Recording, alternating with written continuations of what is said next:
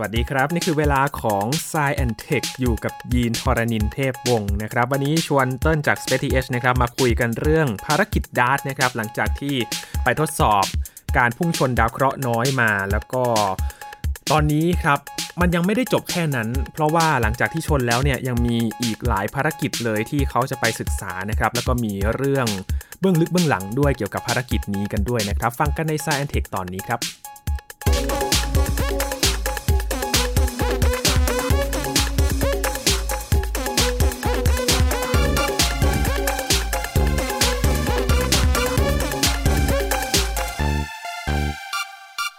หลังจากที่เราได้เล่าเรื่องภารกิจดาร์ตนะครับ ในการที่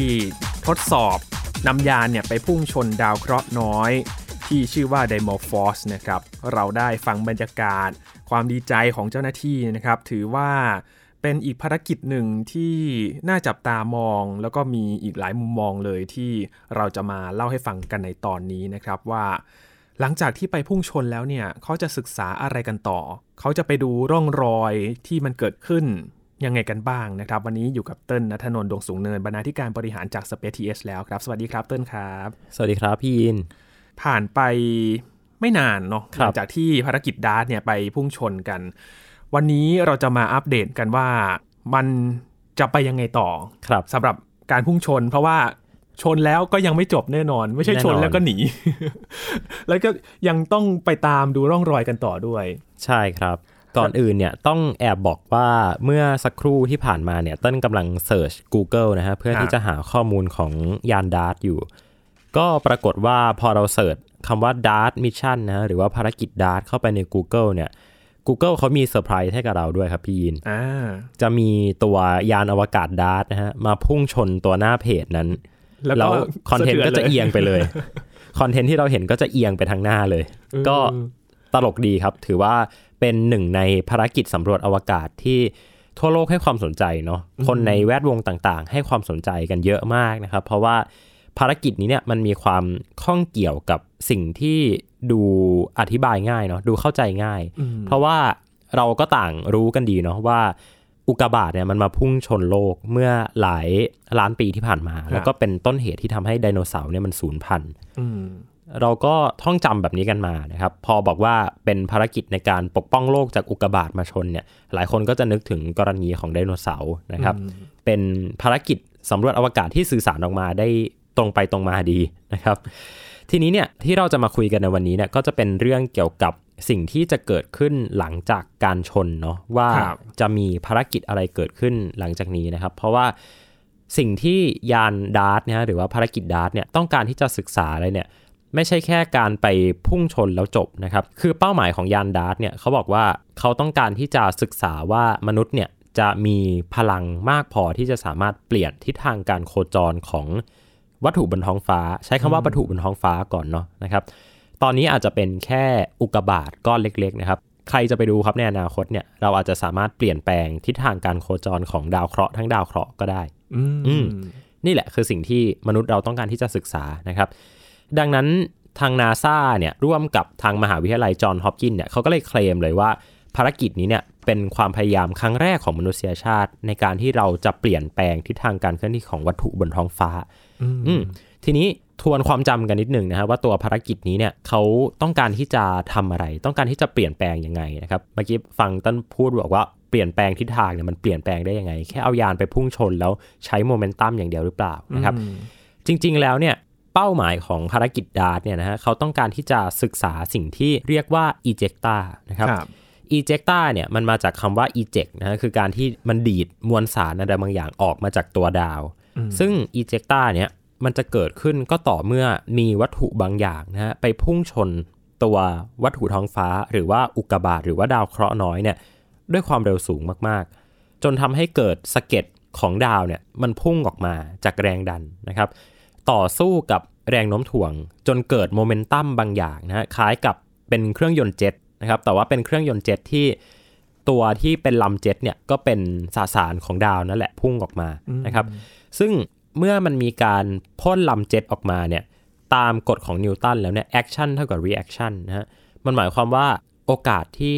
ดาวเคราะห์น้อยเนี่ยจะเปลี่ยนทิศทางการโคจร อาจจะเร็วขึ้นหรือช้าลงเนี่ยก็ขึ้นอยู่กับทิศทางที่มวลสารนั้น หรือว่าตัว ejecta เนี่ยมันพุ่งออกมา ซึ่งตัวยานดาร์ตเนี่ยนะเป็นยานอวกาศที่ขนาดก็ไม่ใหญ่มากนะฮะอืมต้นลงข่าวลงใน Space TH เนี่ยก็มีคนมาเปรียบเทียบเนาะว่า เหมือนเอารถมอเตอร์ไซค์ไปชนกับรถสิบล้อนะฮะซึ่งจริง ๆ จริง ๆ แล้วไม่ใช่นะฮะ จริง ๆ แล้วคือเรียกว่ายังไงดีอะเอามอเตอร์ไซค์ไปชนกับรถไฟดีกว่าหรือเครื่องบินดีกว่าเออว่างั้นเถอะนะครับใหญ่กว่านั้นอีกใหญ่กว่านั้นอีกนะครับ แต่ตอนที่เขาชนเนี่ยนะฮะความเร็วในการพุ่งชนเนี่ยเขาชนที่ความเร็ว 6.6 กิโลเมตรต่อวินาที มันเร็วมากเลยนะ ไม่ใช่ต่อชั่วโมงนะฮะอืมดูตัวเลขใหม่ 6.6 กิโลเมตรต่อวินาที หมายถึงว่า 1 วินาทีเนี่ยไปละฟึบ6กิโลเมตรนะครับอืมก็ถือว่าเป็นความเร็วที่ทางนักฟิสิกส์เนี่ยเขาคำนวณมาแล้วแหละว่าจะเกิดอีเจกตาหรือว่าเกิดมวลสารเนี่ยมันพวยพุ่งออกมาจากดวงดาว ในอัตราที่น่าจะสามารถช่วยเปลี่ยนแปลงทิศทางการโคจรของ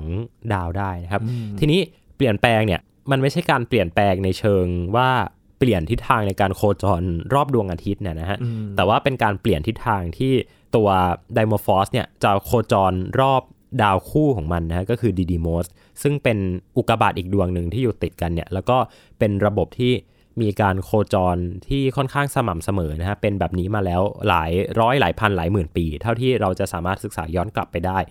ดังนั้นถ้าเกิดไม่มีอะไรผิดพลาดนะฮะถ้าเกิดสมการของเราคำนวณได้อย่างถูกต้อง การพุ่งชนตัวไดโมฟอสเนี่ยด้วยความเร็ว 6.6 กิโลเมตรต่อวินาทีเนี่ย จะทำให้เกิดมวลสารหรือว่า ejecta พุ่งออกมา จนทิศทางการโคจรรอบตัวดีดีโมสเนี่ยซึ่งเป็นคล้ายกับดาวแม่ของมันเนี่ย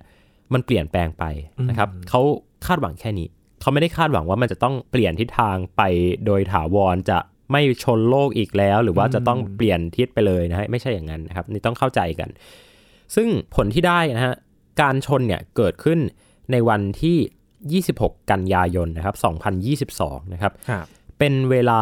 10 เดือนกับอีก 1 วัน นับจากที่ตัวยานถูกส่งขึ้นไปนะครับ โอ้เราคุยเรื่องนี้กันมาเมื่อปีที่แล้วเลยเนาะพี่ยิน ใช่โอ้โหเร็วมาก เร็วมากเลยนะแบบครับเฮ้ยแป๊บเดียวพุ่งชนไปแล้ว ใช่ครับ การชนนะครับก็สามารถที่จะถูกบันทึกเอาไว้ได้ โดยกล้องโทรทัศน์อวกาศสำคัญสำคัญเยอะแยะเลยนะครับ ไม่ว่าจะเป็นกล้องเจมส์เว็บกล้องฮับเบิลนะครับรวมถึงตัวกล้องโทรทัศน์ภาคพื้นโลกต่างๆนะฮะในตัวโครงการที่เป็นโครงการที่ชื่อว่า NEO นะครับก็คือเป็นการศึกษา Near Earth Asteroid นะฮะ NEO ก็คือย่อมาจาก Near Earth Asteroid ก็คือการศึกษาว่า จะมีอุกกาบาตมาพุ่งชนโลกไหมนะครับ แล้วก็เป็นเครือข่ายกล้องโทรทัศน์ต่างๆเนี่ยมาช่วยกันสอดส่องคอยเฝ้าระวัง สามารถที่จะบันทึกภาพเอาไว้ได้นะครับ ภาพที่เห็นก็เป็นจุดสีฟ้าฟ้าๆแล้วก็มีวัตถุบางอย่างนะครับพวยพุ่งออกมา ซึ่งอันนั้นแหละคือตัว ejecta ที่อืมที่ต้นเล่าให้ฟังนะครับ ภาพที่เห็นเนี่ยมันอาจจะบอกอะไรเราไม่ได้อืมขนาดนั้น นะครับเพราะว่ามันอย่างที่บอกไปว่าเราต้องศึกษากันยาวๆ พี่ยีนมันไม่ใช่แค่ว่าพอชนแล้วจะเห็นผลเลยนะอืมมันต้องเอาทิศทางการโคจรนะการโคจรรอบดาวแม่ของมันเนี่ยมาเปรียบเทียบกัน ในหลักสัก 1 ปีกำลังดี 2 ปีกำลังดี 3-4 ปีไปเนี่ยยิ่งดีเลย เพราะว่าเรามีข้อมูลย้อนกลับไปเนี่ยค่อนข้างหลายปีอยู่นะสำหรับตัวระบบ d y n a m o s แล้วก็ Dimorphos เนี่ย นะครับพอเอาข้อมูลมาเทียบกันเนี่ยก็จะทำให้นักดาราศาสตร์เนี่ยสามารถที่จะคำนวณย้อนกลับได้ว่า การพุ่งชนของยานดาร์ตเนี่ยที่เกิดขึ้นในปีนี้เนี่ยมันเปลี่ยนวงโคจรไปมากน้อยแค่ไหนนะครับอันนี้คือสิ่งที่เขาต้องการที่จะศึกษา แต่ทีนี้ผลจากการพุ่งชนเนี่ยมันจะต้องเกิดหลุมอืมอ่าแน่นอนอยู่แล้วนะครับ อันนี้มีกรณีศึกษาของยานไฮยาบุสะเนาะครับที่มีการไปยิงกระสุนนะใช้คำว่ายิงกระสุนชนกับ ตัวดาวหางนะครับ แล้วก็เก็บเอาตัวอย่างกลับส่งมาที่โลกนะครับอืมทีนี้ตัวยานที่จะขึ้นไปสำรวจเนี่ยนะฮะมาจากความร่วมมือหลากหลายนานาชาติเลยนะฮะมีทั้งตัวโครงการที่ยืนยันแล้วนะฮะว่าจะมีการปล่อยมีการส่งอย่างแน่นอน แล้วก็มีโครงการที่ยังอยู่ในระหว่างแผนการร่างขึ้นมานะครับอืมเรียกได้ว่าเป็นจุดทัวร์แห่งใหม่นะฮะเป็นแหล่งท่องเที่ยวแห่งใหม่ของยานอวกาศ คล้ายกับ ตอนที่ดาวหางฮันเล่อืมเข้าใกล้โลกนะฮะครับเมื่อก่อนนะฮะ ซึ่งก็ตอนนั้นเราสองคนน่าจะน่าจะยังไม่เกิด คือจำความไม่ได้เลยจำความไม่ได้ดาวหางฮันเล่นะครับ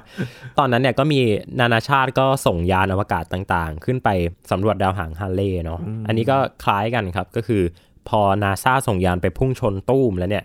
ตัวยานนานาชาติก็จะ ขึ้นไปสำรวจนะครับอืมหนึ่งในภารกิจที่หวังผลมากที่สุดนะครับแล้วก็เป็นภารกิจที่ทางนาซาเนี่ยก็ร่วมวิจัยด้วยเนี่ยก็คือภารกิจที่ชื่อว่าเฮราครับเฮราเนี่ยเป็นยานอวกาศนะฮะขนาดไม่ใหญ่มากครับทำโดย European Space Agency หรือว่าองค์กรสำรวจอวกาศของทางยุโรปเนี่ย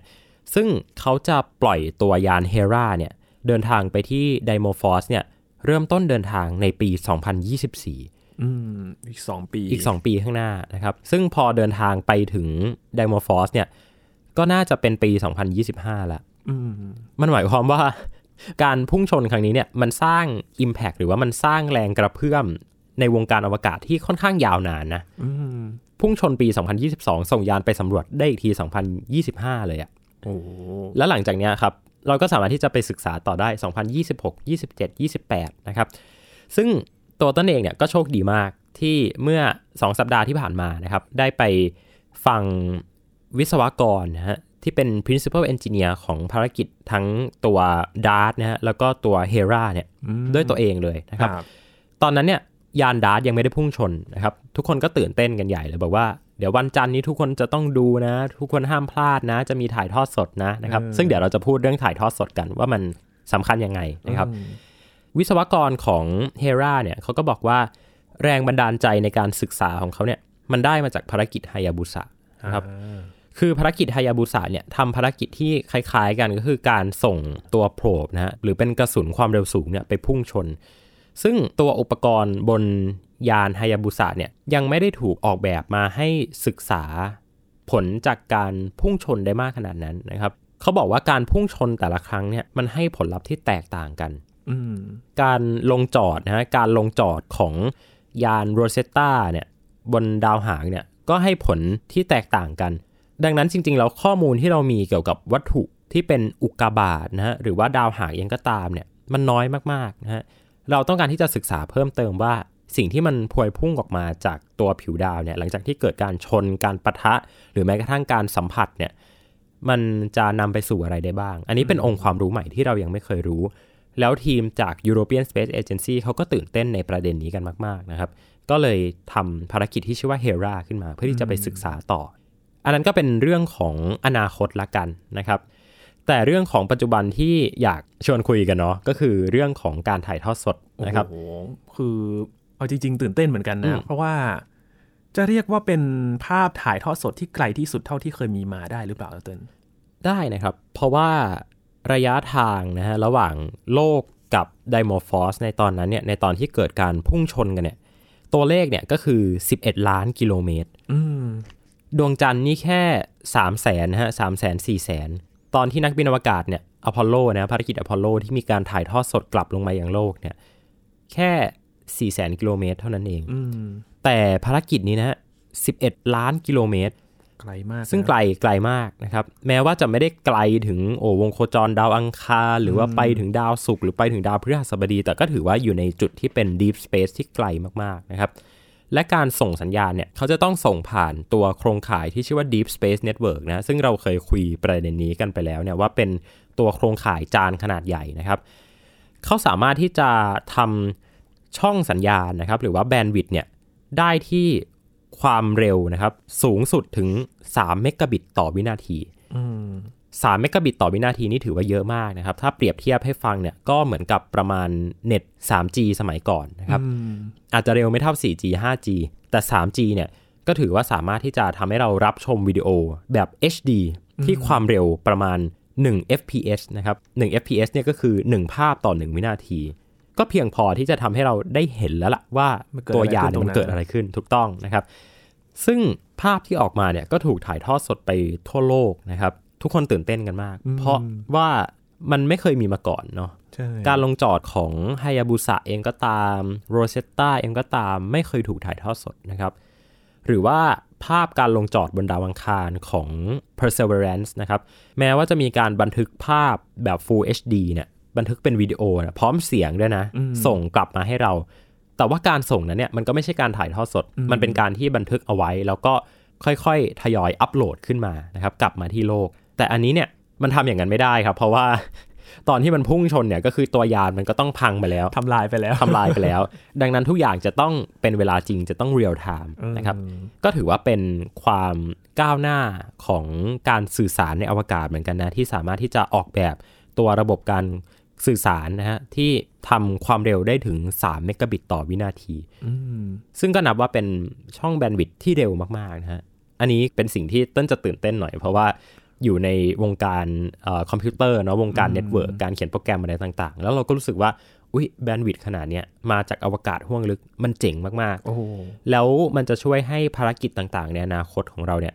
มันสามารถที่จะถ่ายทอดสดได้อะอืมอืมสมมุติว่าอาร์ตมิสอย่างเงี้ยนะฮะ เราอาจจะได้เห็น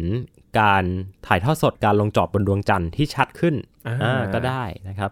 นี่ก็เป็นอีกหนึ่งความก้าวหน้าที่ทีม DART มอบเอาไว้ให้กับเรานะครับ เอาไว้ใช้สำหรับงานภารกิจสำรวจอวกาศ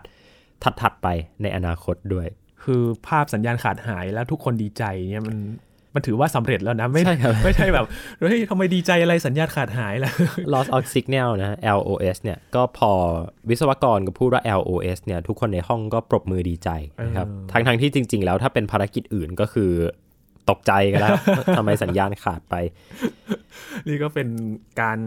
ถ่ายทอดสดที่เรารู้สึกว่า เออมันมันดูตื่นเต้น แล้วก็ในวงการเทคโนโลยี หรือว่าด้านการสื่อสารเนี่ยมัน เห็นอีกมิติหนึ่งเนาะที่เราจะได้ดูว่าเอ๊ะภารกิจอื่นๆเนี่ยจะสามารถทำได้ไหม ถึงแม้ว่าข้อจำกัดมันก็จะมีแหละ เพราะว่าระยะทางไกลเนี่ยสัญญาณมันจะหน่วงอยู่แล้วแหละเนาะมันจะดีเลย์หน่อย แต่ได้เห็นขนาดนี้แล้วถือว่าสุดยอดมากๆแล้วสำหรับการสื่อสารในระยะไกลขนาดนั้น ใช่ครับ สุดท้ายก่อนที่เราจะสรุปกันต้นอยากพูดถึงประเด็นหนึ่งนะฮะที่มีการหยิบยกขึ้นมาพูดถึงในงานเสวนาที่ต้นไปร่วมด้วยนะเมื่ออาทิตย์ที่แล้วเนี่ย คุณบิวนายนะฮะก็อ่าอ่าคุณบิวนายนะครับพี่หลอนเสียงรายการเขามากเลยนะคุณบิวนายอยู่ดีๆนะฮะอยู่ในวงสนทนาด้วยเนี่ย ก็ถามขึ้นมาครับบอกว่าใครเคยดูภาพยนตร์ใน Netflix ที่ชื่อว่า Don't Look Up บ้างเอออ่านำแสดงโดยเล o n a r d o ดิคาปิโอนะครับ แล้วก็เจนนิเฟอร์ r อ w เลนส์ก็เป็นภาพยนตร์ที่ทำขึ้นมาเกี่ยวกับเรื่องว่าจะมีอุกกาบาตมาพุ่งชนโลกนะครับ แล้วก็ มีผู้นำที่ไม่ค่อยฉลาดสักเท่าไหร่นะครับทดสอบภาวะผู้นำดูเอาความจริงมาเล่นหรือเปล่า ก็จะเป็นผู้นำที่ห่วงแต่เรื่องของคะแนนเสียงตัวเองนะครับห่วงแต่เรื่องของการเมืองแต่ไม่สนใจวิทยาศาสตร์นะครับ วิทยาศาสตร์ดูเป็นเรื่องตลกห่วงแต่เรื่องเงินนะครับทำให้โลกก็ พังทลายนะครับ แตกสลายไปในที่สุด แล้วก็ไม่มีใครรอดเลยนะครับ เป็นหนังที่แสดงว่าถ้าผู้นำโง่เราจะตายกันหมดนะครับพอทงเราจะตอกมใช่ ก็เอ่อมีคนถามขึ้นมาครับว่า เออ คุณคิดว่าหนังเรื่องนี้มันเหมือนจริงแค่ไหนนะครับ ทุกคนในพาเนลก็ตอบว่าเออจริง ๆ มันค่อนข้างที่จะสมจริงนะนะครับ เปิดประเด็นโดยคุณบิวนายนะครับในเรื่องเนี่ยฮะเขาก็จะมีการกล่าวถึงหน่วยงานหน่วยงานหนึ่งที่ชื่อว่า Planetary Defense Coordination Office นะครับ ถ้าแปลเป็นไทยก็จะประมาณว่าเป็นหน่วยงานที่ปกป้องโลกเอ่อฟังดูแบบเหมือนอยู่ในนิยายวิทยาศาสตร์เนาะเป็นหน่วยงานที่ defense อะคือเป็นการปกป้องโลกนะครับ แล้วใน Netflix เนี่ยเขาก็ล้อนะครับว่าจริง ๆ แล้วหน่วยงานนี้มันมีจริงๆนะคือเขาขึ้นเป็นตัวใหญ่ๆเลยว่าหน่วยงานเนี้ยมันเรียลมันมีจริง ๆ นะครับ ซึ่ง คนที่นั่งอยู่ในงานเสวนาที่ต้นไปร่วมมาเนี่ย ก็คือผู้อำนวยการของ Planetary Defense Coordination Office นี่แหละครับ ตัวเป็นๆตัวจริง ๆ นะครับ ก็ไม่รู้ว่าเขาจะรู้สึกยังไงนะครับ โดนเอาตัวเองเนี่ยไปเล่นในภาพยนตร์ก็แปลกดีนะครับ แล้วก็หน่วยงานเนี้ยก็เป็นหน่วยงานที่มาร่วมทำภารกิจนี้ด้วย เพราะว่าแน่นอนว่าการเปลี่ยนแปลงทิศทางของอุกกาบาตเนี่ยก็จะมีผลต่อความรู้ความเข้าใจนะครับ แล้วก็สามารถที่จะช่วยปกป้องโลก จากการพุ่งชนของอุกกาบาตได้นั่นเองนะครับ อืมเอาจริงๆเนี่ยไอเรื่องการพุ่งชนเนี่ย ก่อนหน้านี้มันเป็นทฤษฎีหมดเลยเนาะอืมมันไม่เคยมี ไปลงสนามจริงอะ่ะ ใช่ คือดาร์ตนี่ถือว่าเป็นการเปิดเลิกษ์เลยนะว่า ถ้าจะเอายานไปพุ่งชน ถึงแม้ว่ามันอาจจะไม่ใช่ใหญ่มากๆ เหมือนกับอืมอุกกาบาตที่จะมาพุ่งชนตอนไดโนเสาร์สูญพันธุ์เนี่ย แต่มันก็เป็นจุดเริ่มต้นแล้วแหละว่าถ้าวิธีการนี้นำไปใช้จริง ๆ แล้วเนี่ยมันจะไปทดสอบยังไงกันบ้าง ใช่ครับ บางคนเขาก็บอกว่าเป็นการแก้แค้นให้กับไดโนเสาร์เออไดโนเสาร์ฝากฝากมาไว้ว่า เออ ถ้ามันมาอีกรอบเนี่ยขอไปพุ่งชนอีกรอบนะอย่างนี้ เดิมทีข้อมูลเนี่ยไดโมฟอสเนี่ยโคจรคาบการโคจรมันอยู่ที่ 11 ชั่วโมง 55 นาทีเนาะครับ คือเขาตั้งเป้าลดไปแค่หลักนาทีประมาณ 10 นาถูกทีต้อง อย่างที่บอกครับมันน้อยมากอืมมันน้อยจนเราไม่ได้จะไปเปลี่ยนแปลงทิศทางการโคจรรอบดวงอาทิตย์ของมันอะอืมแค่เปลี่ยนจากการโคจรระหว่างไดโมฟอสกับดีดีมอสดาวแม่ของมันเนี่ย ได้แค่หลักนาทีก็ถือว่าเก่งมากๆแล้ว อืม เห็นบอกว่าจะต้องไปออกแบบยานที่มันใหญ่ขึ้นกว่าเดิมอีกอืม ถ้าเราอยากจะให้เอฟเฟกต์การเปลี่ยนแปลงเนี่ยมันใหญ่ขึ้นกว่านั้น บางคนเขาก็บอกว่าให้บรรทุกนิวเคลียร์ไปเลย ใช้นิวเคลียร์เลย เออ น่าสนใจนะวิธีการคือการเอานิวเคลียร์ไประเบิดในอวกาศมันไม่ใช่เรื่องยากไงครับพี่ยีน เพราะว่านิวเคลียร์เนี่ยมันเป็น atomic bomb เนาะมันสามารถที่จะทำงานได้โดยปฏิกิริยาทางทางฟิสิกส์นะโดยที่ไม่ต้องใช้ออกซิเจน ไม่ต้องใช้อะไรเหมือนบนโลกคือมันมันเกิด chain reaction มันเกิดปฏิกิริยาลูกโซ่ได้ของมันเอง แต่ประเด็นก็คือการที่จะเอาบรรทุกนิวเคลียร์เนี่ยออกไปจากขึ้นไปบนโลกเนี่ยจรวดเนี่ยออกไปโลกเนี่ยใครจะยอมใครจะอ๋อออนุญาต เพราะมันอันตรายมากๆนะครับใช่แม้กระทั่งยานอวกาศที่มีการใช้เชื้อเพลิงที่เป็นกัมมันตรังสีเนี่ยก็มีข้อถกเถียงกันต่างๆ มากมายนะครับว่าถ้าเกิดมันระเบิดขึ้นมาบนบรรยากาศเนี่ยใครจะรับผิดชอบนะฮะอืมดังนั้นการบรรทุกเอานิวเคลียร์ไประเบิดโลกต่างดาว อะไรก็ตามแต่เนี่ยมันเกิดขึ้นได้นะครับในในมุมของอวกาศ แต่ว่า ไอในมุมของ regulation หรือว่ากฎหมายบนโลกเนี่ยก็ต้องว่ากันยาวๆอีกทีหนึ่งอืมคือออกจากโลกยังไงก่อน ใช่โอ้อันนี้ก็น่าสนใจเหมือนกันเพราะว่าครับถ้ามันอยู่บนชั้นบรรยากาศแน่นอนมันจะตกค้างอ่ามันอันตรายมันมากอันตรายมากๆเลยนะครับ วิธีการนี้ก็ต้องเฝ้าระวังอย่างใกล้ชิดเลยแล้วกันๆครับ คือพูดถึงตอนที่มันชนเนี่ย เหมือนมันมีหลายตาจับตามองเลยอืเนาะมจะเรียกว่าไทยมุงก็ได้นะอืมมีหลายกล้องไปดูเนี่ยครับ อยากให้เล่าถึงกล้องแต่ละตัว ที่มันทำงานร่วมกันประสานกันแบบนี้เนี่ย จริง ๆ แล้วมันไม่ได้แค่มีภารกิจในการที่จะไปดูภาพถ่ายอวกาศข้างนอกอย่างเดียวใช่ไหมอือหือมันสามารถไปดูภารกิจอื่น ๆ ที่มันเกิดขึ้น ถ้าเราไปโฟกัสกับมันในอีกทางหนึ่งถูกต้องอันนี้อันนี้แน่นอนอยู่แล้ว เพราะว่าการเกิดปรากฏการณ์ทางดาราศาสตร์เนี่ยเวลาที่มันเกิดขึ้นน่ะมันไม่สามารถที่จะทำซ้ำได้อะอืมสมมุติว่ามีดาวสักดวงหนึ่งกำลังระเบิดนะฮะล่าสุดมีข่าวดวงดาวระเบิดกลายเป็นหลุมดำ แล้วกล้องโทรทัศน์อวกาศสามารถที่จะบันทึกภาพเอาไว้ได้ มันไม่สามารถที่จะมาเล่นย้อนกลับได้อะว่าอุ้ยคุณอย่าเพิ่งระเบิด หรือมันไม่สามารถที่จะทำนายได้ล่วงหน้าได้ว่ามันจะมีดาวสักดวงหนึ่งที่ระเบิดนะฮะเออมันต้องอาศัยความบังเอิญ และโชคชะตาและความโชคดี และการบริหารจัดการคิวของกล้องที่ดีไปพร้อม ๆ กัน อย่างเช่นในภารกิจดาร์ตเนี่ย พอทุกคนทราบนะฮะว่าจะมีการไปพุ่งชนอุกกาบาตเนี่ย กล้องทุกตัวเนี่ย ไม่ว่าจะเป็นบนภาคพื้นโลกหรือว่าบนอวกาศเนี่ยก็ต่างจับจ้องไปที่ดีดิโมสแล้วก็ไดโมฟอสนะครับก็เป็นการจัดการตารางเวลาที่ที่ดีแล้วกันนะครับอืมทีนี้เนี่ย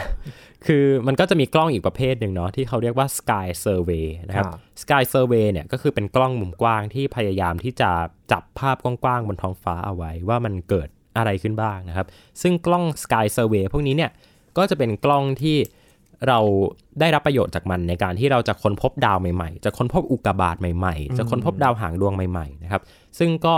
จะมีทีมนักดาราศาสตร์นะทั้งนักดาราศาสตร์มีสังกัด แล้วก็นักดาราศาสตร์สมัครเล่นเนี่ยคอยมานั่งวิเคราะห์ข้อมูลกัน จริง ๆ ถ้าคุณผู้ฟังไปดูภาพยนตร์เรื่อง Don't Look Up ที่จะเล่าให้ฟังเนี่ยก็จะพอเก็ตภาพแหละนะครับว่านักดาราศาสตร์สมัครเล่นเนี่ยเขาทำอะไรกัน จริง ๆ วันๆก็คือนั่งดูภาพถ่ายเหล่านี้ครับแล้วก็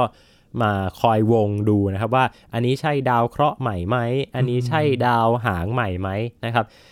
ซึ่งเอาจริง ๆ แล้วบรรพบุรุษของเราอะเขาแย่งงานนี้กันจากเราไปหมดแล้วแหละนะครับ เขาก็จะทำแคตตาล็อกของวัตถุบนท้องฟ้าเอาไว้ต่างๆ หมดแล้วนะครับแคตตาล็อกที่ดังที่สุดนะฮะก็คือ NGC นะครับ NGC เนี่ยก็เป็นแคตตาล็อกวัตถุบนท้องฟ้าที่ทำขึ้นมาได้หลายร้อยปีแล้ว นะครับเขาจะเรียกว่า Messier Object นะครับคือคนที่ทำเนี่ยเขาชื่อว่า Messier นะครับดังนั้นหลายคนอาจจะงงว่าทำไมเวลาเราเรียกดาราจักรเนาะเวลาที่เราเรียกวัตถุต่างๆ ที่อยู่บนท้องฟ้า เรียกซูเปอร์โนวาเรียกเนบิวลาต่างๆเนี่ยมันจะต้องเป็น Messier นู่น Messier นี่นะครับ ตัวย่อ M ใช่ไหมอ่าใช่ครับตัวย่อ M นะครับเพราะว่ามันคือคนที่ไปเจอแล้วก็ทำแคตตาล็อกเนี่ยเขาชื่อ Messier อ่าอ่าดังนั้น ถ้าใครที่ว่างๆนะครับไม่รู้จะทำอะไร แล้วก็ชอบดูดาวเนี่ยลองไปดาวน์โหลดพวก Sky Survey พวกเนี้ยมาดูนะครับ ถ้าเราสามารถที่จะค้นพบดาวใหม่บนท้องฟ้าได้นะคุณเอาชื่อเนี่ยไปเลยอืมอ่าคุณเอาชื่อคุณไปตั้งเป็นชื่อดาวได้เลยนะครับเออถ้าชื่อคนไทยนี่โอ้โหใช่น่าจะใช่อ่านยากมากเลยถ้าสมมติอะเอาชื่อจริงไปใส่ มีอีกตัวหนึ่งที่ไปกับยานดาร์ตเหมือนกันอืมก็คือ QSAT ที่ครับพัฒนาโดยองค์การอวกาศอิตาลีเนาะครับตัวนี้นี่ถือว่ามีความสำคัญยังไงบ้างครับเต้นถือว่าแบบไปเกาะติดไปดูใกล้ๆเลยนะ เป็นท่าที่เป็นท่าที่เดี๋ยวนี้เขาจะใช้บ่อยนะครับไอตัว CubeSat เนี่ยนะมันชื่อว่า l i c i a Cube นะครับอาจจะอ่านอิตาลีอิตาลีนิดนึงนะฮะก็คืออย่างอย่างที่บอกไปว่าทำโดยหน่วยงานอวกาศของอิตาลีเนาะก็จะเป็น CubeSat ที่ถูกดีดออกมาจากตัวยานดาร์ตนะครับ ประมาณ 1 สัปดาห์ก่อนจะมีการพุ่งชน โดยที่ CubeSat ตัวเนี้ยนะฮะก็จะมีการติดตั้งกล้องนะที่ใช้ในการบันทึกภาพการพุ่งชน ซึ่งก็ได้ภาพมาเช่นเดียวกันนะครับ แต่ว่าด้วยตัวขนาดของกล้องเองเนาะที่ก็ไม่ได้ไม่ได้ใหญ่มากนะตัวครับตัวชิ้นเซนเซอร์ก็ไม่ได้ใหญ่มาก ก็เลยทำให้ภาพเนี่ยไม่ได้คมชัดขนาดนั้นนะครับแต่ว่าก็เป็นการสังเกตการณ์จากในระยะที่ที่ใกล้แล้วก็มีนัยสำคัญนะครับ จะสังเกตว่าเราไม่ค่อยได้พูดถึงข้อมูลทางวิทยาศาสตร์กันมากเนาะเพราะว่าตอนนี้นักดาราศาสตร์ก็กำลังวิเคราะห์กันอยู่นะครับที่ไม่มีเนี่ยคือมันยังไม่มีมันประมวลผลอยู่นะยังประมวลผลอยู่นะครับภาพที่เห็นจาก James Webb เห็นจาก Hubble เนี่ยก็จะเห็นว่ามันเป็นภาพแบบภาพดิบมากเลยอะเป็นภาพที่เราจะดูกันไม่รู้เรื่องนะครับว่ามันคือภาพอะไรกันแน่ ต้องรอให้มีการวิเคราะห์มีการแปลผลก่อนนะครับ แต่ก็แน่นอนครับว่าการเอ่อมี CubeSat ขนาดเล็กติดขึ้นไปกับยานอวกาศใดๆเองก็ตามเนี่ย มันช่วยเราได้เยอะมากจริง ๆ นะครับ อย่างตัว Perseverance เองเนี่ยนะตอนที่เขาส่งไปลงจอดเนี่ยก็มีการบรรทุกเอา CubeSat ไปด้วยนะครับ ไปเป็นตัวที่ใช้ในการรีเลย์สัญญาณกลับมาที่โลกนะครับ หรือว่าในภารกิจอย่าง Artemis เองเนี่ยก็มี CubeSat บรรทุกขึ้นไปเยอะมากเหมืที่อนตอนกันนี้ก็กลับไปชาร์จแบตอยู่ ใช่ครับไม่รู้แบตเสื่อมไปหรือยังนะครับ การใช้ CubeSat เนี่ยตัวต้นเองมองว่ามันจะเกิดขึ้นอีก เยอะมากๆในอนาคตนะฮะโดยเฉพาะในภารกิจที่เป็นการ sacrifice หรือว่าเป็นการสังเวยยานเนาะเออเพราะว่าถ้าไม่มี CubeSat เด้งออกมาเนี่ย ทุกอย่างก็จะหายไปหายไปเลย โอ้นี่ก็ถือว่าเป็นบทบาทสำคัญเนาะแล้วก็ครับโอ้โหเมื่อก่อนเนี่ย คิดดูดาวเทียม อืมจากใหญ่ๆเนาะใช่กลายเป็นแบบจิ๋วๆนิดเดียวอะใช่ครับ ก็สามารถเอาไปจับดูความเคลื่อนไหวมีกล้องที่เล็กมาก ๆ มีอะไรที่ไปจับดูใกล้ เรียกได้ว่าเราสามารถที่จะขยายขอบเขตการรับรู้ของเราในอวกาศได้เยอะขึ้นนะครับ ด้วยตัวเทคโนโลยียานอวกาศที่ทันสมัยขึ้น ราคาถูกลงนะครับ แต่ว่าสามารถที่จะทำงานวิทยาศาสตร์ได้เยอะขึ้น และช่องสัญญาณที่ดีขึ้น ระบบการติดต่อสื่อสารกับยานที่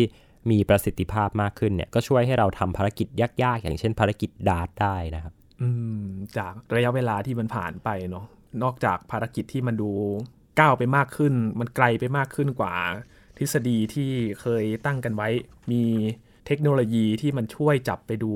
ควบคู่กันไปอีกเนี่ย ทั้งสองอย่างมันควรจะไปคู่กัน เพื่อที่จะได้สิ่งที่เราอยากจะศึกษามา ถูกต้องแล้วครับก็เอามาประมวลผลกันเนาะว่ามันจะเป็นยังไง นี่เป็นจุดเริ่มต้นเท่านั้นนะครับระหว่างนี้เราก็รอดูว่าเขาจะประมวลผลแล้วก็จะได้มีอะไรให้เราดูอีกเมื่อไหร่เนาะครับรอดูกันนะครับสำหรับภารกิจดาร์ตชนแล้วไม่หนีนะครับ ชนแล้วอืมต้องไปดูต่อว่ามันเกิดอะไรขึ้นบ้างไปดูร่องรอยของการชนด้วยนะครับพบกันอีกที 2025 2025 รอดูนะครับว่าร่องรอยการชนตรงจุดเกิดเหตุเนี่ยมันมีอะไรบ้าง วันนี้ขอบคุณเติ้ลมากคขรัอบคุณครับ นี่คือ Science Tech นะครับ คุณผู้ฟังติดตามรายการของเรากันได้ที่ www.thaipbspodcast.com นะครับรวมถึงพอดแคสต์ช่องทางต่าง ๆ ที่คุณกำลังรับฟังเราอยู่ครับอัปเดตเรื่องวิทยาศาสตร์เทคโนโลยี และนวัตกรรมกับเราได้ที่นี่ ทุกที่ทุกเวลากับไทย PBS Podcast ครับ ช่วงนี้ยีนทรณินเทพวงศ์พร้อมกับเติ้นนัทนนท์ดวงสูงเนินจากสเปซทีเอสลาไปก่อนนะครับ สวัสดีครับ